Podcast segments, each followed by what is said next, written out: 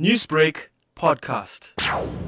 This morning at about 5.30, an accident occurred near OR International Airport wherein a 73-year-old man allegedly lost control of his vehicle, which in turn collided with a concrete pillar, and he was certified dead on the scene by paramedics. The case of culpable homicide was then opened for investigation. At this stage, the identity of the victim cannot be revealed as his next of kin has not yet been informed.